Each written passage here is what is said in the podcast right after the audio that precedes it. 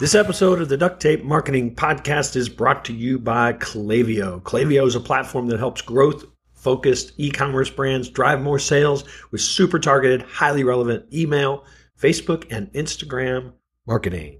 Hello and welcome to another episode of the Duct Tape Marketing Podcast. This is John Jantsch. My guest today is Bill Cates. He is an internationally recognized expert and keynote speaker, author of Get more referrals now, and a book we're going to talk about today.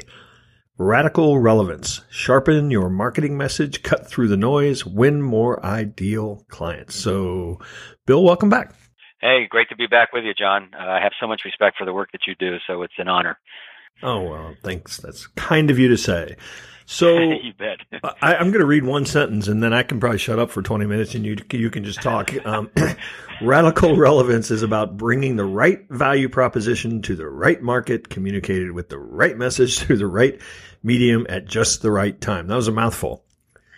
Yep. Um, so well, I, do, I really do think we can yeah. break each of those ideas down, but give me kind of the the overview of that, what the meaning of that is. Yeah, sure. So, I mean, I wrote the book because there's really three challenges that we all face in trying to uh, grow our business. Uh, and one is the fact that everyone is experiencing marketing message overload, right? The the wonderful internet, all it's done is uh, pollute all our brains and minds with all kinds of stuff coming at us all the time, and the brain doesn't like that. I have a chapter in a book on the neuroscience of all of this, and and so you know there's so much noise out there. So how do we cut through all that? Uh, that's one of the challenges. Another challenge is because it's so easy to gather information on people, all the big data that's out there, and and people are listed on all kinds of platforms. Uh, our prospects are really expecting us to come with a more relevant message. They're expecting us to know a little bit about them and and and have empathy for their situation and not come at them cold. And then the final challenge uh, is this concept of inertia you know that's one of our biggest obstacles and objections that we get in in a sales mode is you know how do we move someone to to look at something differently and move in a different direction than where they're moving at the time? Uh, and so the, the key of course is to be as as relevant as one can possibly be with a message with the target market with the bullseye the persona within that market uh, from a, a, a strategic standpoint and a tactical standpoint. So, does that necessarily mean that we have to narrow, you know, greatly narrow our focus? I mean, obviously, the more relevant we get, we're going to be less relevant to a lot of other people. I mean, is that kind of the message? Yeah, it is because you know the the the, the mistake a lot of business folks make, uh, not everybody, but a lot of people, they they don't want to exclude people. They say, well, let's make the tent a little bigger. Let's word this headline and the website or whatever just a little bit so we, you know, we don't exclude some people. And of course, what that does is it weakens the message. And so we can have one more that, than more than one target market. We can also have m- more than one bullseye within a market. I have three bullseyes or personas, as it's often called. Uh, but what we want to do is make sure we send the right message to the right person, as you said, at the right time and the right method. How do they want? how does this person want to consume it? And what do we say to this person that's going to resonate with them? And it may resonate differently with someone else. So it's it's sometimes dividing our market up into a few different personas and and not trying to put you know a global message out to everybody that weakens everything.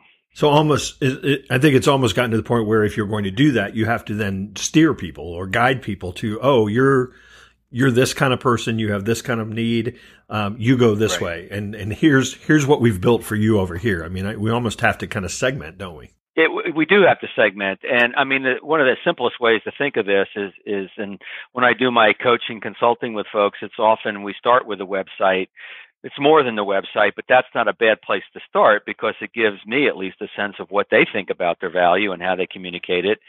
And so, like on my website, there's three different personas. If if you are an individual looking for you know our online video coaching, whatever, click here, and then all the pages that follow are related to that individual. If you're an executive, you know, with a corporation and you're looking for something, then click here. If you're looking to hire a speaker for a conference, then click here. Those are our three main personas that people come to the website. Rather than trying to create a message that's broad and will and will strike everybody, which is almost impossible. Um, yeah, so segmentation is is key these days, critical. So we've been talking for a long time about the idea of a value proposition. I mean, that's not a new concept. However, I still find very few people nail that. Um, how yeah how how do you really get? And again, not one that sounds good, but one that actually is appealing to your ideal client. Yeah, so there's a, a, there's a lot to talk about here, but uh, real quick, first of all, I don't believe a value proposition is that elevator pitch, that short thing that we say. We need to have short ways to talk about what we do. Don't get me wrong. I believe the value proposition is really the totality of what we bring to the market. You know, what the value we bring to our prospects, our clients, our our, our, our uh, suppliers, our resources, everybody, you name it. And then the elevator pitch, or what I like to call a value positioning statement, is just reflects that, reflects some of that value proposition. And in developing this value positioning statement, we have to understand how the brain works. There's a chapter in my book about the neuroscience of relevance and what the brain is looking for. Well, one thing we know is that, and Antonio Damasio proved this with this uh, technology called magnetic resonance tomography. Say that three times fast, MRT. But with the subjects whose the part of the brain was damaged that uh, feels emotion, they couldn't make decisions. No ability to feel emotion, no ability to make decisions. And so that demonstrates what a lot of us have already known at the heart of every decision is an emotional response. Now, it doesn't mean the facts and, and statistics and all those things don't play a role. Of course they do.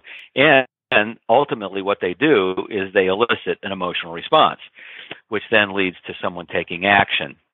So, with all that said as the preamble, I have a formula in the book I talk about. I call it the miracle formula, but it's essentially uh, my expertise is in, you know, or I am an expert in, or my expertise is in.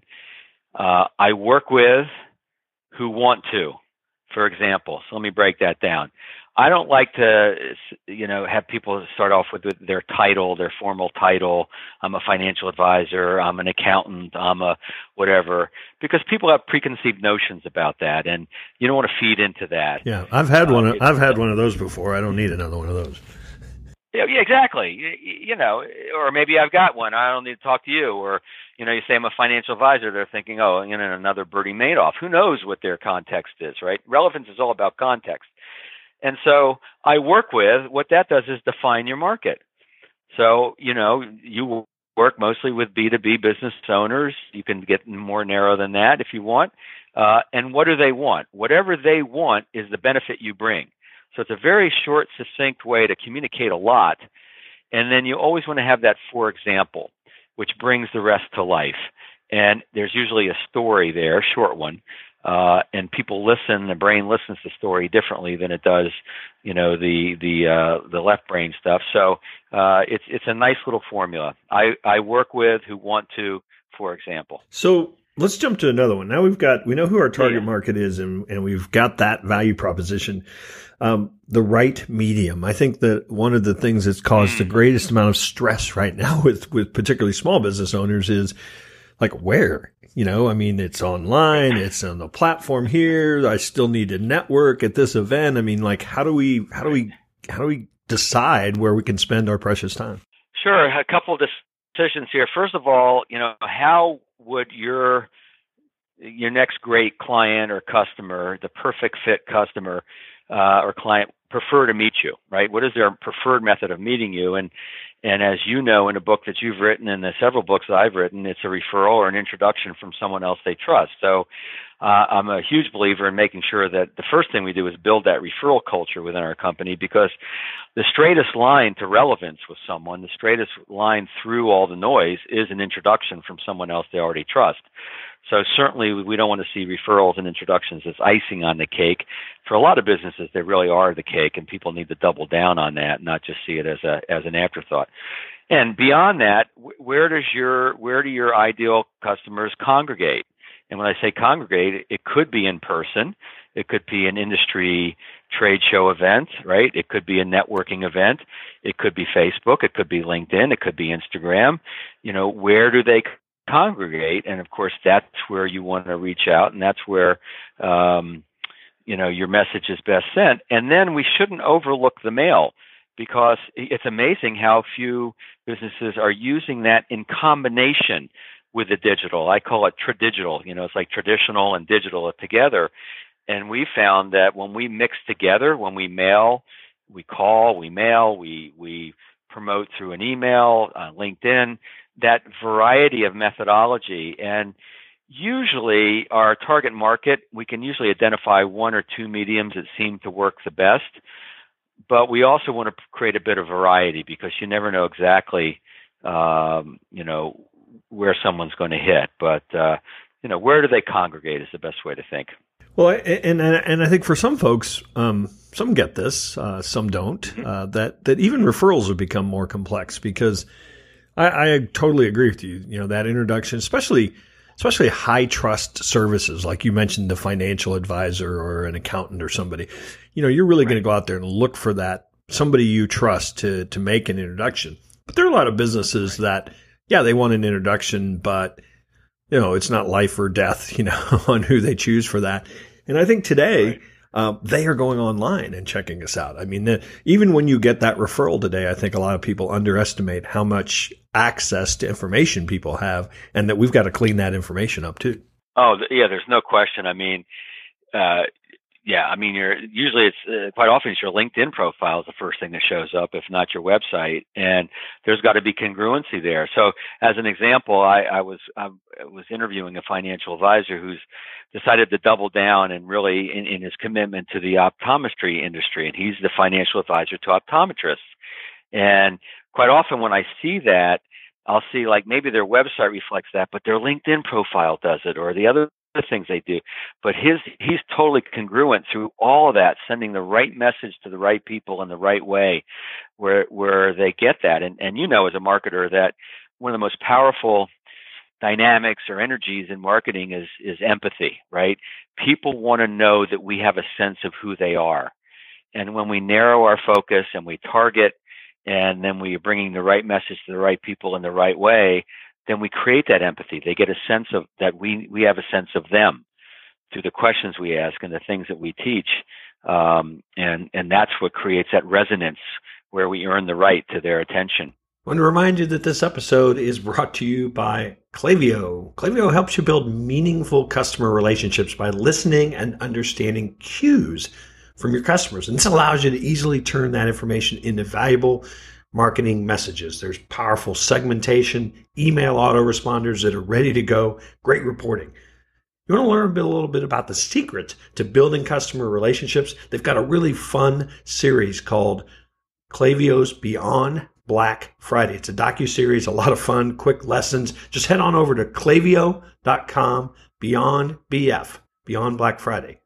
So there are a lot of um, salespeople, particularly that work for organizations that maybe haven't gotten around to this notion of, of hmm. radical relevance in their marketing. Mm-hmm. Can, can, an individual, do you believe an individual salesperson could take this upon themselves to become radically relevant to the market they're trying to serve, irrespective of the company? A- absolutely. So I'll give you a, a couple of, for examples. The in our book, I talk about strategic relevance and tactical relevance. And so even the salesperson can have some impact on the strategic relevance. So, for instance, I know a printing company that has 11 different salespeople, and each one of them is going after a different vertical market uh, a target market. I'm consulting with a CPA firm in, in the Washington D.C. area, and they have six vertical markets. And so we're working on how they talk about their value and how they reach out to these people and communicate these people in each individual market. And it's going to be different for each one. Uh, and so it's much more effective when they're targeted. So that's the strategic side. But then the tactical side, you know, you just there's too many ways to easy ways to make sure you can learn a little bit about that person before you reach out to them. And gosh how many people john do we get contacting us thinking they have the solution to our problems? They don't even know who we are. And and they don't know what we do and they have no clue. If someone says i read your blog post or i read your book or i saw that you went to the university of maryland all of a sudden now I'll pay attention because they at least took the time to get a sense of who I am, right? So here's the way I look at it in, from a tactical standpoint with salespeople. If in retail the, the keywords are location, location, location, The tactical side of relevance for a salesperson is personalization, personalization, personalization. That we have to tailor to those specific people and not be lazy and take those extra few minutes. Yeah, I I get so frustrated myself. You know, every day, you know, I get a, a reach out on LinkedIn or something that says, you know, I'd like to get on the phone with you for five minutes and learn about your business. Um, and I'm like, if you can't like do one search and learn like more than anybody should know about my business, then you're not trying. Exactly. Or they even ask a question like, you know, what's your biggest challenge? Well, you know, if you knew a little something about my industry, you you might be able to guess, and and even that would be better. Uh, you know, so it, it it's it's taking the time. It's not being lazy part of it's knowing the value and how, and how what a difference that makes. I mean, I'm using a tool now where I'll send a video email out to people, and I just sent one to a guy uh, I've been trying to reach for a long time. Finally, sent him a 52 second video, and I just heard back from him. He says he's interested in working with me. It, you know, that's a personalized way of reaching out to people. In fact, uh, he says, I'll open up his, the email right now. He says, he says you, you uh, he says very well done on grabbing my attention. You know, it, I mean, when when you personalize, people appreciate it, and you get complimented for doing it. Yeah, I'm uh, I'm a big fan of one to one videos. I'm calling that, and uh, um, you know, maybe a year from now, people would be like, "Oh, I hate getting those personalized videos," but right now, it does allow you to stand out. So uh, I totally agree. So one of the things that um, one of the things that I've been saying for for a while, and I think um, you say it in this in this book, maybe in a little different manner, is I think a lot of times we focus on what it is we sell, what solution we have as a company, and really the only thing that the buyer cares about is solving their problems. Half the time, they wish they didn't have right. to buy what we what we sell, but they're just yeah, trying to solve yeah. their problems. And I think, I think if we started realizing, you know, I think part of our relevance can be, hey, we can communicate what your problem is. you know, we get your problem. And, and, um, I see a lot of marketers start talking, basically their entire marketing message starts when the person's actually considering, you know, buying.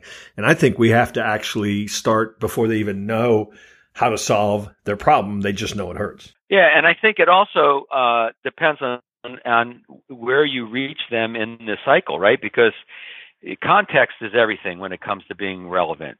If if if they come to you, they may be a little further along. They've done some research. You've got to find out what research have they done? Where are they? What brought them to us? And so we gain context. On the other hand, if we're reaching out to people, we don't know where they are. We yeah, we the brain wants to solve problems. The brain wants to be safe uh, you know, the brain is scanning six times a second. Am I safe? Am I? Where am I? Am I safe? Where am I? Am I safe? Three times a second, it's scanning. Is there an opportunity? So the brain loves an opportunity. The brain loves to take action, but only when it feels safe. So guess what? When we start our message focusing a little bit on the problems, the mistakes people make or problems they might have, the brain resonates with that a little better then we can move on to the opportunities because the brain likes that. And if we present ourselves as someone who knows their problem, can solve their problem, you know, we're, we're making the brain happy, which is a very, uh, you know, unconscious, subtle thing, but it's very important. And so that's how we display the empathy. Sometimes it's through the questions we ask, right? Are you know, are you finding this the challenge, or how are you handling this? And that displays we under, that we understand their world a little bit and and the brain wants to take action if it feels safe. The brain, by the way, I, you know, I got a chapter on neuroscience of relevance, and it one of the other things is it you know the brain's purpose is to keep the organism alive and to expend as less less energy or least energy as it possibly can. And so when we get too creative and we come up with messaging that we think is kind of clever and cute and we put a couple words together that don't really belong together and all that. All we're going to do is confuse the brain and the brain's going to be off on something else. It doesn't want to work very hard to understand our message. So we want to start with concepts that the brain understands first before we introduce anything that might be a little bit more clever or complicated yeah, I see that all the time, and I've been guilty of it. Probably, you know, you think, oh, well, let's offer yeah. them three different versions because then they can decide, and all they end up doing is shutting down because they don't want to decide. Yeah, I'll tell you, you know, uh, Donald Miller, who's a master at this part of the clarity part, he says if you confuse, you lose. And it's true, and there's physiological evidence uh, around that for why that happens. And so, I'll tell you, this whole concept of clarity, John. If you if you can help people get clear on where they are, what their context is, and where they want to be related to what you do, and how they're going to get there, that that just that clarity of where they are, they're here, they're there, and what's going to take to get there that is so valuable and and and so rich in in in building trust. And then you also want to make sure that you're clear on how to work with you. You can't make it hard or complicated. There's a thing called a concept called cognitive fluency. Look it up. It's very interesting. It's if, if how you explain things or navigating your website or anything that you put out there is is complicated, and the brain doesn't grasp it intuitively quickly, it automatically assumes assumes that working with you is going to be complicated, and and many people will abandon. Uh, so that that whole concept of clarity is huge. Bill, um, where can uh, tell tell people where they can find out more about your work, and of course, uh, pick up a copy of Radical Relevance. Sure, I appreciate that. Well, yeah, certainly Amazon has all my books. Uh, Amazon.com or wherever you may be in the world. Uh, it has a radical relevance. It's a paperback, it's a Kindle, and it's an audio book. And uh, then my website is referralcoach.com. I'm I'm not lo- leaving the world of teaching people how to get more referrals and introductions. I'm just expanding part of the toolkit that one needs to bring in more clients. So referralcoach.com. And, and relevance obviously is a is just as crucial in in the world of referrals as as it is in say you know an email marketing campaign. So uh, absolutely necessary. Yeah, absolutely. Yeah. All right, Bill. Great uh, catching up with you, and uh, hopefully we will see you soon someday out there on the road. Sounds good, John. Thanks.